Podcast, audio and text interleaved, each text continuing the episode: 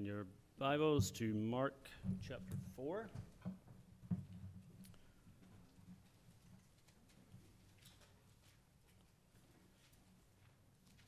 Mark chapter 4. Uh, we're going to be looking at, at verses 1 through 20. So there's, uh, there's a lot here to cover, but there's really, you really, I think you have to deal with it you know, all at once. Um, it means that we, it's not like, it's not like other passages where uh, every verse needs to be commented on. It's a parable. And uh, what I'd like to do first is, um, is kind of introduce the, the parables and, and see kind of what Mark is doing uh, in the book as a whole. But, uh, but let's, let's pray, and then we'll read, read Mark, uh, Mark 4, and then we'll read. I'm reading from the New King James. I, I uh, didn't have the ESV this morning, so it'll be, it'll be very close. The ESV messes it up anyway. So. All right, so let's pray and we'll get started. Father, thank you for uh, this day, this time. We are truly grateful for your word. We pray that you would be in our midst today. Be with me as I seek to uh, open up the word of God. And we pray that uh, you, you would be uh, among us in our congregation, uh, at work as the Spirit that binds us all together. We pray, Father, that uh, you'd have your way today in Jesus' name. Okay, so um, Mark chapter 4 is going to divide into three, uh, 4 1 through 20 is going to divide into three, three parts. We will have 1 through 9, which is the parable itself, and then 10 through uh, 10 through 13 is a conversation that Jesus has with his disciples.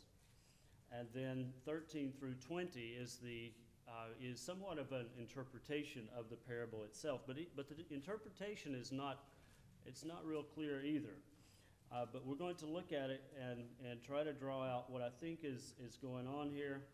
Um, at the beginning of, of the Gospel of Mark, uh, remember that he quoted from he quoted from Isaiah 40 and he quoted from Malachi and in doing so he basically said this is the time when Israel is to come out of exile Israel has been in exile in Babylon for a long time. They've come back to the land of Israel, but they're not out of exile. And this is a real problem for, for the Israel, uh, for the Jews in the first century. How, so we're back in the land, but yet we're under the thumb of Rome.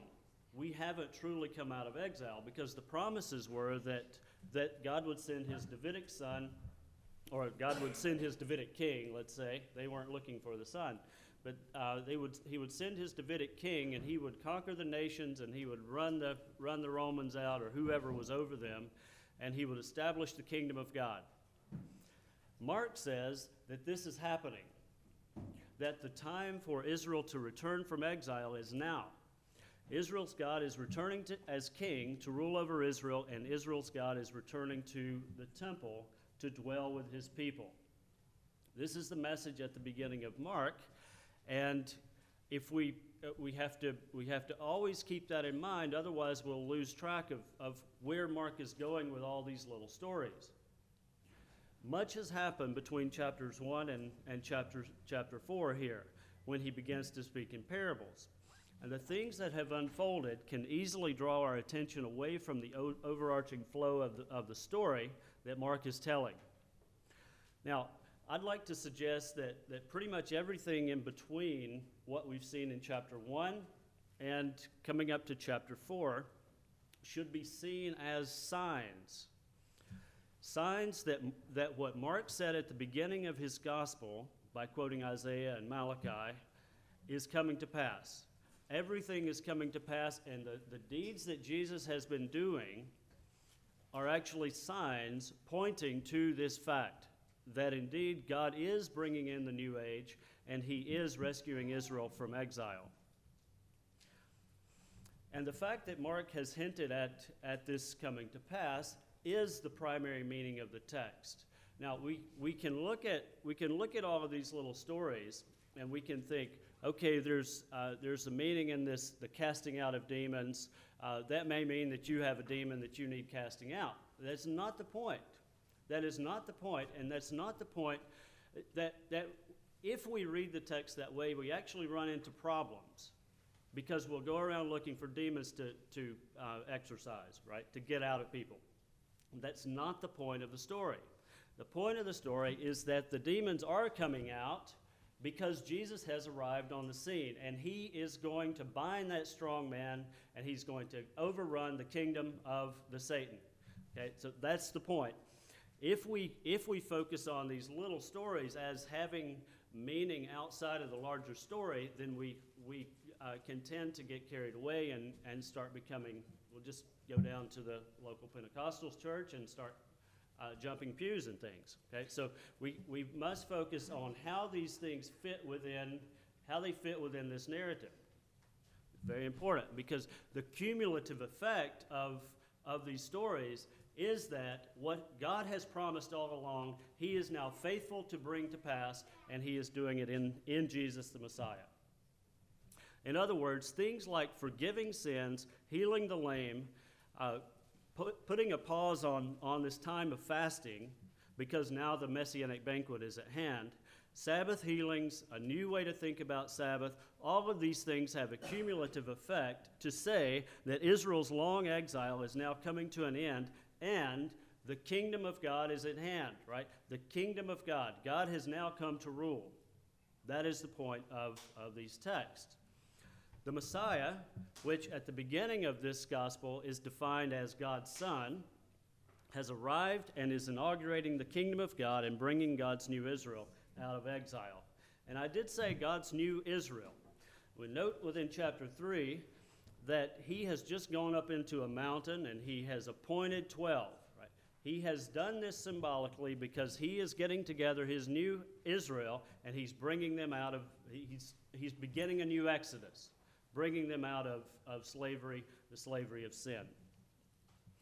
But what happens when some who hear of this good news are not pleased about the message?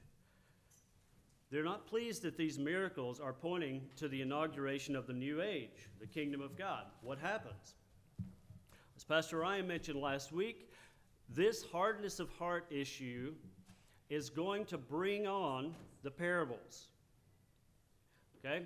At the beginning of chapter 3, in verses 4 and 5, Mark says that Jesus is in the synagogue and there's this man with a withered hand, and he asks, Should I, is it lawful to do good on the Sabbath or not? Right? Nobody answers him. He looks around with anger, being grieved at their hardness of heart, and he restores the withered hand of the man on the Sabbath. Now, Jesus is saying by doing this that the new Sabbath rest has come that was anticipated in the initial Sabbath of God, and people are being made whole again. The original work of creation that ended in God's Sabbath on the seventh day was foreshadowing a new creation that would be inaugurated by a new Adam, the Son of God. And this was now coming about, coming about. Now, as we read Mark, we must, make, we must avoid the mistake of reading these incidents as simply isolated incidents that have been cobbled together uh, to, and thrown into a book. They are not isolated. We must seek to discern a strategy in the authors putting these things in this unified story because that's what he's doing. So, how do we do that here? In Mark 3, 4, and 5, Jesus has explicitly mentioned that the people in the synagogue had hardness of heart.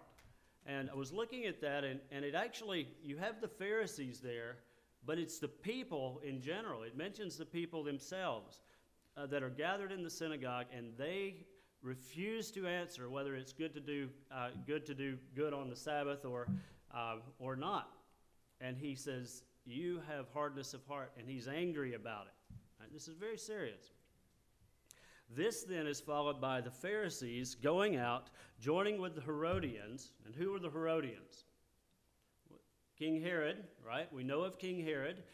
He is the royal family ruling over the Jews. He's the king of the Jews. So the Pharisees get into league with the Herodians and they're going to overthrow the Messiah. Remember Psalm 2. Remember Psalm 2. Because exactly what's happening in Psalm 2 is happening here. The Pharisees, the, the kings of the earth, are joining together against the Lord and his anointed one. Right? And so Jesus is living Psalm 2. He has explicitly said that they have hardness of heart and they are gathering together so that they might destroy him. That's what he says in verse 6. He then goes up into a mountain as one who is plotting to bring about the kingdom of God might do and he calls together and appoints 12 apostles to be with him and to send them out to preach and to cast out demons. This is clearly a new kingdom of God movement, a time when the new Israel will be formed and go out of Egypt to conquer the land, so to speak. Soon after, we have the scribes arriving from Jerusalem. Very important little note. They begin saying, This guy is possessed by Beelzebul and they commit the sin that will lead to their judgment, attributing the work of the Spirit of God to the work of Satan. It is here in the narrative that Mark says that Jesus began to speak in parables. It is here that he first begins to speak about the kingdoms clashing. It is here in chapter 3 where he appoints the 12 apostles, and it is here that the great exodus of out of Egypt, out of exile, is now beginning for the new Israel. Now, it's not that, that all these things that we've been looking at up until this point lacked any meaning in themselves. They, they have meaning. But this meaning is, has to be brought into alignment with the way in which Mark is telling the story. And they are pointing to the fact that the kingdom of God and all these things that they see happening around them through the hands of the Messiah means that the kingdom of God is now upon them. This has been his message all along. If we remember chapter 1 verse 15, he said he's come he comes preaching the kingdom, saying the kingdom of God is at hand. Right? The kingdom of God is at hand. This is his message that God has come to be king. Now, think step back and think about the whole story of Mark. We've read it. We've read it. it may have been a while ago since you've read it, but think about the whole story if God is becoming king, how's he going to do it? If Jesus the Messiah is going to be enthroned, how is this going to happen? So this is what the, this is what Mark, this is what all the gospel writers are inviting us to consider. Consider how it is that the kingdom of God is going to come out of this gospel story. Because in a strange way, this is the gospel. Now, you know, if you look at the end of all of the Gospels, what happens to Jesus? He's crucified, right? He's resurrected, but he's crucified. And this is the strange working of God that the Son of God would be crucified in order to bring in the kingdom of God. What a strange message. What a strange message. But that's the message of the Gospels. Mark has described his message as the good news of the kingdom of God. But it's easy to forget the coming of the kingdom of God is the point of all of these things that seemingly are disconnected. Now, Jesus' kingdom, we've seen in, uh, in, in, the run up to chapter 4 that, uh, that Jesus has basically said, My kingdom is not divided, right? If a kingdom is divided against itself, it will fall. And then he talks about going in and binding the strong man. Uh, this is exactly what he has done. He's done this in his temptation uh, in the wilderness. He's bound the strong man. Now he's going to uh, he's going to pillage his house. He's saying that now the kingdom of God is coming in, in, but now there is a there is a, a change within the narrative. Something happens that he begins speaking parables. Okay? the story is meant to reflect the story of the Exodus. Now, I sent, I sent out a text the other day about, uh, about uh, the Pharisees and, and everybody being, everybody who's rejecting Jesus essentially being the Pharaoh and his people.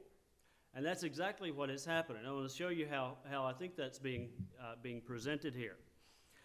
In, in Luke's in Luke's discussion of the strong man and going into the strong man's house and binding the strong man and then uh, pillaging his house, Luke says that he is doing this by the finger of God. And he says, he adds this little note, he says, But if I cast out demons with the finger of God, the kingdom of God has come upon you. Note the association here. If I cast out demons by the finger of God, then the kingdom of God has come upon you. He's saying that the casting out of demons mean by the spirit of God, by the finger of God, means that the kingdom has come. This indicates that the purpose of the casting out of demons was to demonstrate the rule of God had come. And it was somehow uh, to defeat the kingdom of the strong man, the accuser, the Satan. Now, this allusion in Luke to the finger of God in this exact same incident, this is one of the few things that Luke adds to this story, but he adds this little note in order to associate it with Exodus more explicitly. In Exodus 8:19, uh, don't have to turn there, uh, but in 8:19, Pharaoh, after witnessing the signs of Moses and Aaron, hardens his heart. We're all familiar with this story about about uh, Pharaoh hardening his heart, and then God hardening his heart. What's going on in, in this story? In Luke 11, tw- 11 20, he points to this as an allusion to say the same thing is happening among Israel. The Pharisees, the, uh, the scribes, they are hardening their heart like Pharaoh. And he does this with the allusion to the finger of God. Now, think about what is going on in Exodus chapter 8, verse 19. What's this story about? What, what is God about to do? When, when he sends Aaron and Moses uh, to Pharaoh, what's he about to do? He's about to begin a new exodus. Okay? He's about to bring them out of the kingdom of Egypt, and he's going to become king, as Exodus 15 says, over all the earth. He's exercising his authority as king, and he's going to bring his people out of slavery and out of the kingdom of sin. In this passage, Pharaoh, after witnessing the sign of Aaron, hardens his heart. Pharaoh's magicians say, this is the finger of God. They cannot replicate this divine act. And they say, This is the finger of God. What does Pharaoh do? It says, He hardened his heart. Then, in the next chapter, the rejection of the sign that Aaron performed is then confirmed by God hardening the heart of Pharaoh. Okay? This is the ordering of it. There's a rejection of the message that, that Aaron and Moses are bringing, and that is God is going to rescue his people from your kingdom. The Pharaoh rejects it by hardening his heart, and God puts his stamp of approval on it and hardens his heart. This is exactly what's going on in our own story. The same thing, roughly, happens here. The scribes, and perhaps the Pharisees earlier in chapter 3, are like Pharaoh in that they are preventing God's Israel from coming out of exile and slavery. This is very important. This is, this is something that is, that is if, you, if you miss the references, you miss kind of the foundation of the story. And some might say, well, this is not important, but it's very important. The reason that it is important is that if you don't have this background of the story, the faithfulness of God means nothing the faithfulness of God to his promises means nothing. If, if, we view, if we view the faithfulness of God simply as, oh, he's with me every day, that's not the way the Bible defines the faithfulness of God.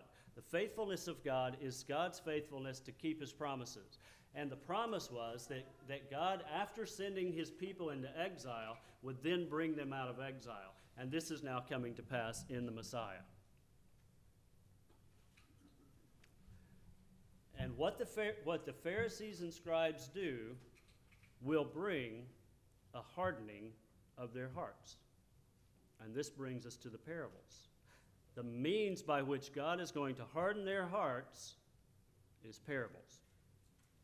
That's why when we look at when we look at 1 through 4, there are no parables before this. There's a brief one in chapter 3 as an introduction to this kingdom message, but he makes explicit, he makes expl- ex- explicit here in chapter 4 that he didn't speak to them in any other way except through parables from this point on. Why is this? He's hardening their hearts. And he says as much in chapter 4, verses 11 and 12. He said to them, so in, in verse 10, but when he was alone, those around him with the twelve asked him, asked him about the parable. And he said to them, To you it has been given to know the mystery of the kingdom of God, but to those who are on the outside, all things come in parables. Why? So that seeing they may see and not perceive, and hearing they may hear and not understand, lest they should turn and their sins be forgiven them. Now that's interesting. You would think that God would want everyone to hear, right?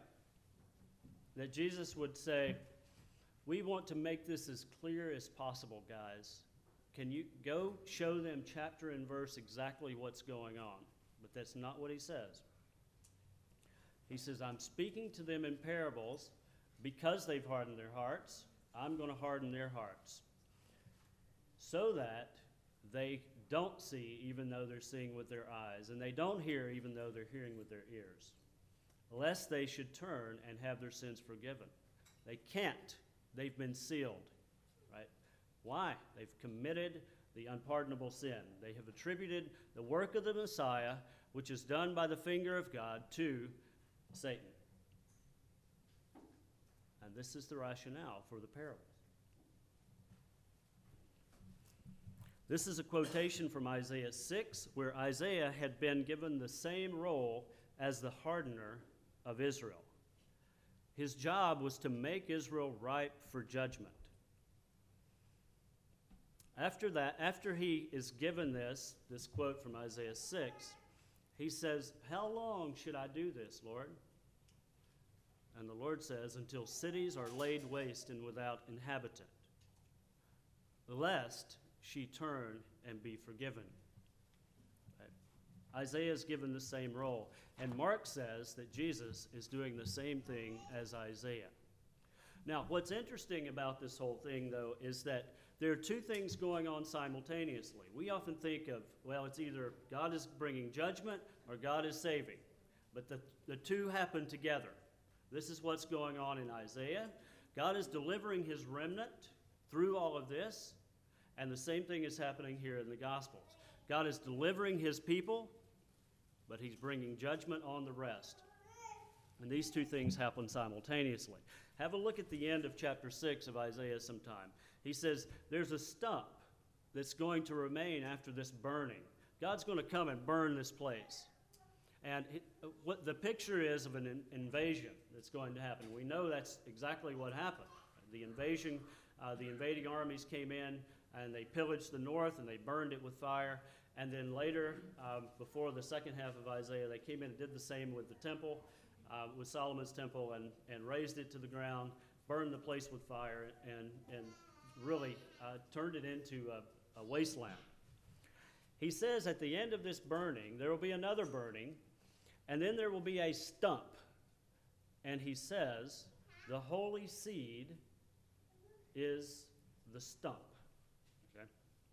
Now, keep that in mind as we're reading this story because this is not the only allusion to uh, this, this quotation from Isaiah 6 is not the only allusion to Isaiah.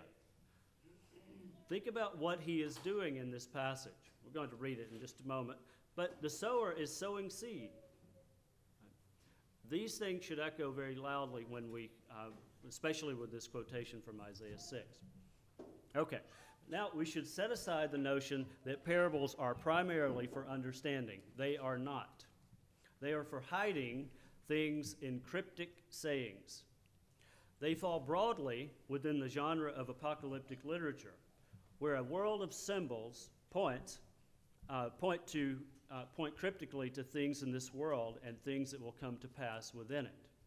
In other words, these symbols are a way to, to invest meaning into the things that are happening in the world through symbols. The symbols are, we should not, so if, if in, in, the sto- in the apocalyptic story is talking about animals, we should not think we, should, we could go do a, a science project on animals, right? Because they're not, it, the animals are not the point. They are standing for and they are symbolic of certain things within the, within the world. Now, I suggest that our passage in Mark 4 also follows, falls within the genre of apocalyptic. We must gain a bit of competence in reading it, reading it uh, to see what he is getting at. First, apocalyptic stories typically have a secret or a mystery to which a special person, one person or a group of people, is privy.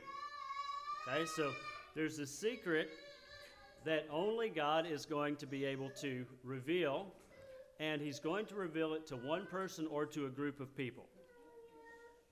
The secret is unveiled in cryptic language, whether it's talking of beasts, like Daniel 7, or of an image made out of different materials in Daniel 2. In Daniel, we have uh, a more pure apocalyptic type literature with a secret and a cryptic story revealed to Daniel as the one who is on the inside. This is very important. I've just read in, in chapter 4 here to those who are on the outside, they don't get the interpretation. But the ones on the inside, they're going to get the interpretation. This is how it happens in Daniel as well. Those on the outside in Daniel are the, the court magicians, they're the Chaldeans. They're blind to this. Now, let's look briefly at Daniel 2. I know it's a long way around to get to, to Mark chapter 4, but I think it's important because we, it gives us a, a certain competence in reading, reading these stories as apocalyptic. I think it's exactly what they are. Now, Nebuchadnezzar in Daniel chapter 2 has a dream. He calls on the Chaldeans, and the Chaldeans is just a, it's, it's like another way of saying all of his court magicians. They're the wise men of, of Babylon. And actually, Daniel and his three friends are among them.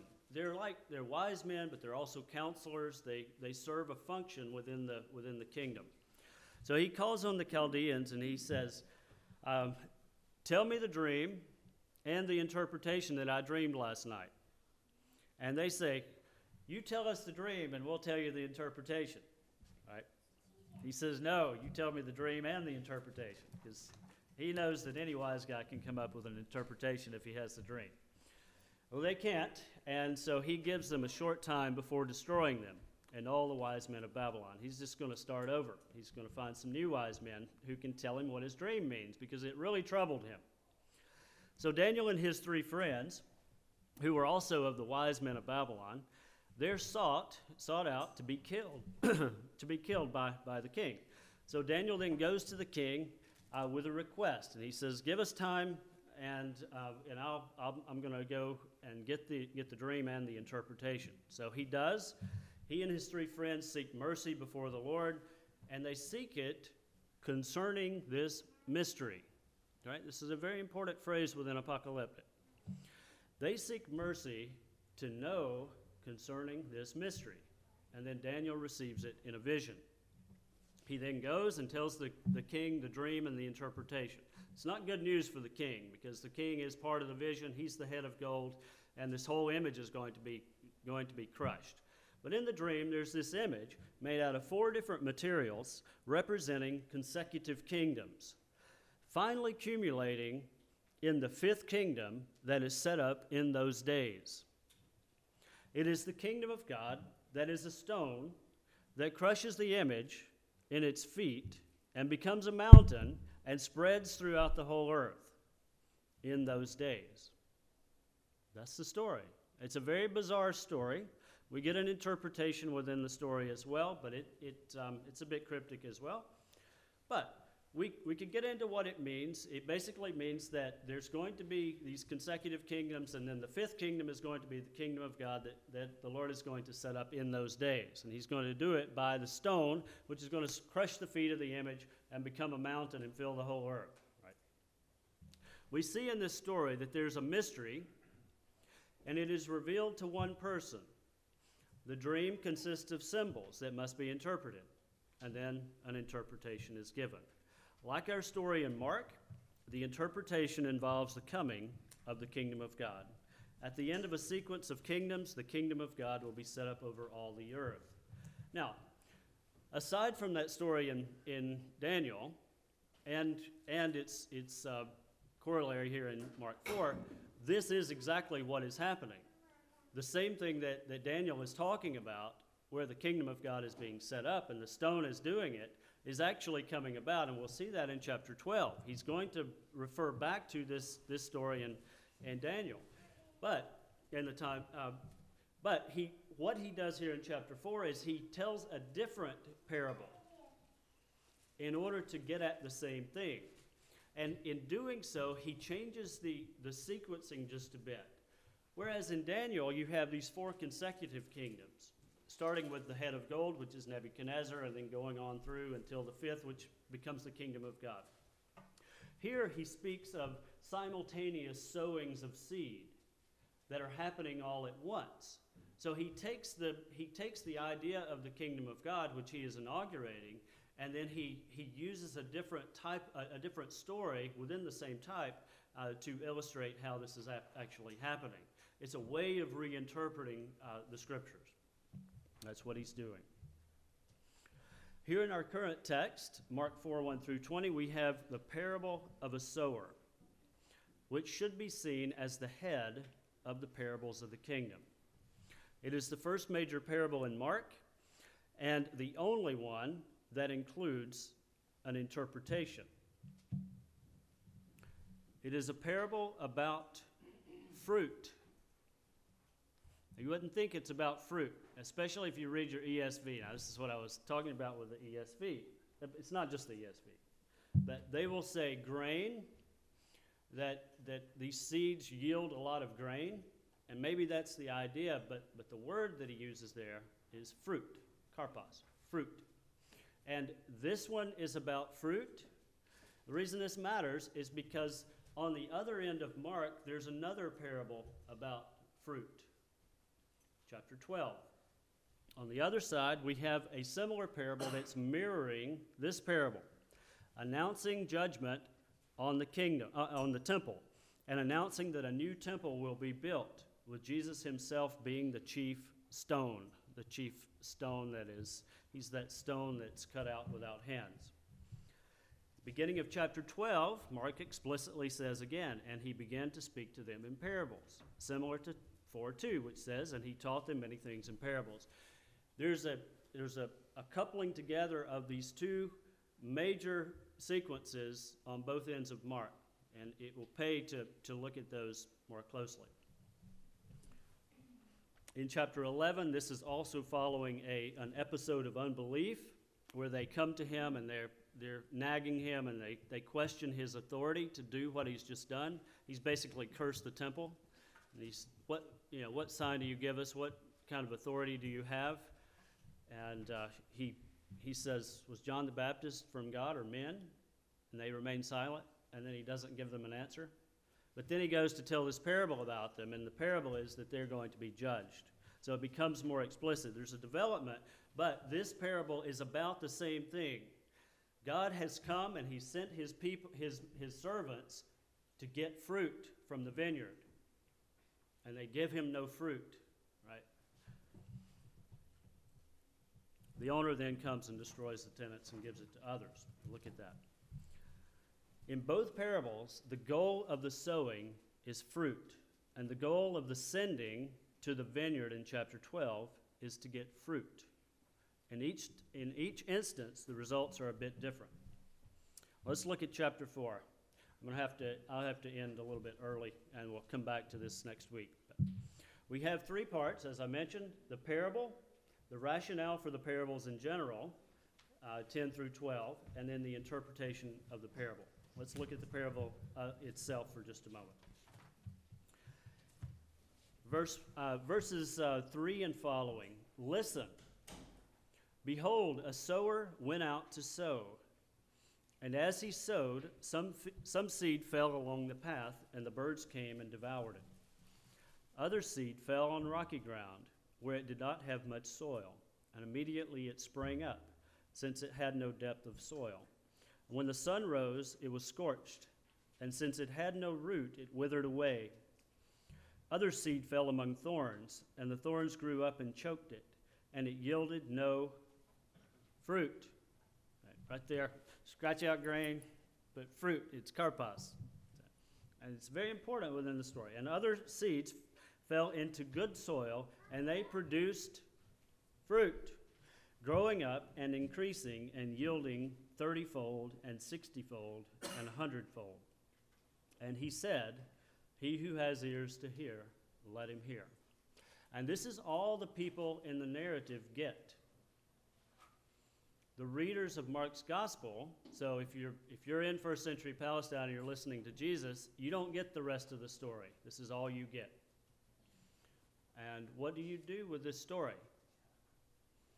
Sower is sowing seed. He's expecting the seed to produce fruit. He sows some beside the road, the birds eat it. He sows some on rocky land, the sun scorches it because it has no root. He sows some, some among thorns, which choke it and give no fruit. And finally, there's a good sowing, and this one yields fruit to varying degrees. Now, anyone he- hearing this parable ought to hear echoes of several key words and passages that come from Israel's long inscripturated history. Words like seed, word, growing and in- increasing, thorns. Where do we hear where do we hear about the seed? Genesis 3:15, the seed of the woman. But in other places we hear about seed. Isaiah is full of, of these references to the Lord sowing seed, and he's going to sow Israel back in the land. Where do we hear about thorns? And thistles, thorns and thistles, right? When Adam and Eve are kicked out of the garden, there's, there's, uh, there's talk here of, of, of this, or an allusion here to these thorns and thistles springing up and choking the seed. And then lastly, the most important, uh, the most important word that uh, we see here is the notion of fruit, fruitful. Where do we where do we hear these words about being fruitful and multiplying and filling the earth? I suggest there's an intentional allusion here. And what he's saying by this is that there is a sowing now. And this sowing is bringing to a conclusion all of these references to the seed of Abraham and the bearing of fruit, being fruitful and multiply, multiplying and filling the earth. We might say that this parable is about various responses to the preaching of the gospel. And this is how it is often preached. And that is in some way true. But the story that we have here includes these certain echoes of Scripture that make it much richer and clearer. The parable takes on a depth that is otherwise lost, and the gospel becomes something other than what Mark or Jesus intended. If we forget, if we, if we miss these allusions, that is, what Jesus said he was doing is gained almost in whole through the echoes of the words within the parables.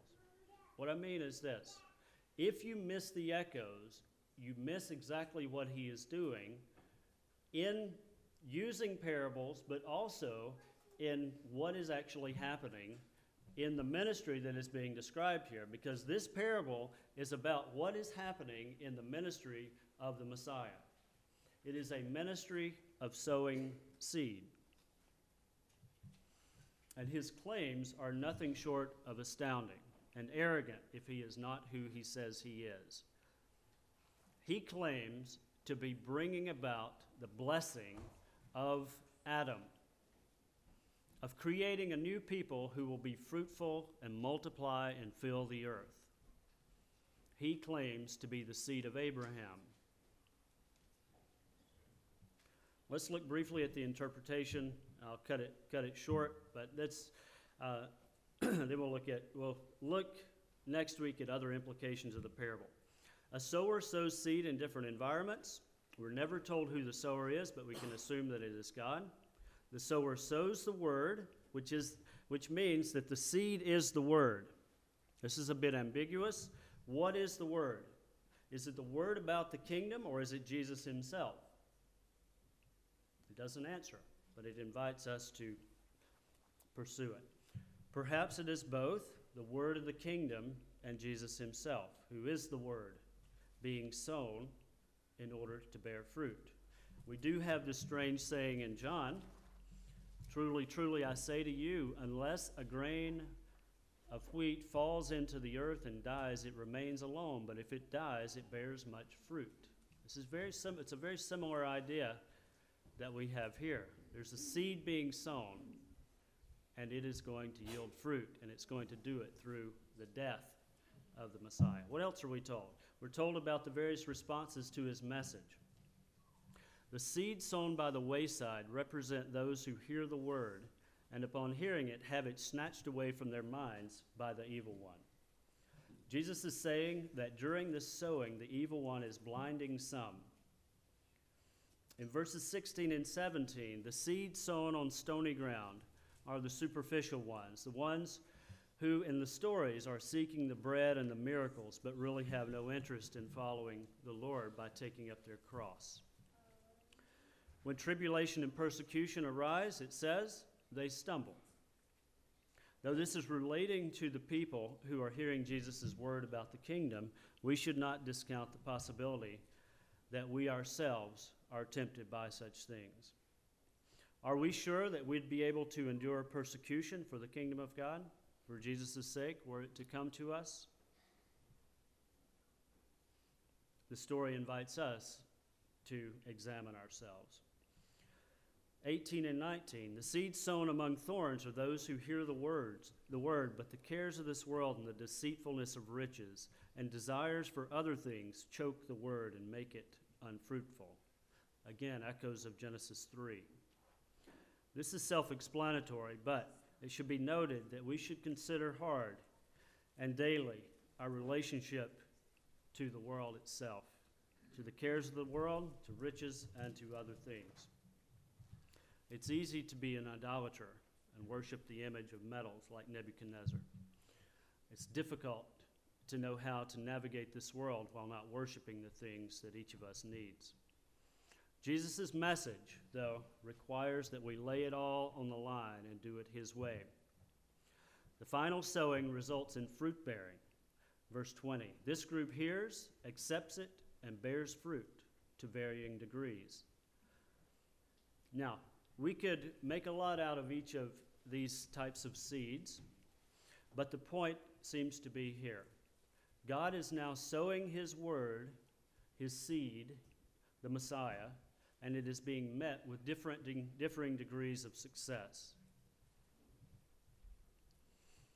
I would like to suggest that the parable here is exploiting language on different levels to say that now finally Israel's long awaited exile is coming to an end, and the kingdom of God is being inaugurated.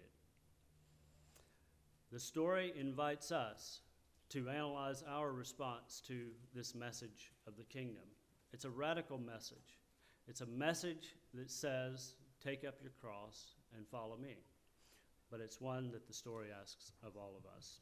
And we'll come back next week and look at uh, some more implications of this, and then we'll move on into another couple of, of agricultural, um, agricultural uh, parables as well, uh, and then we'll and then we'll move on to the last one the week after that.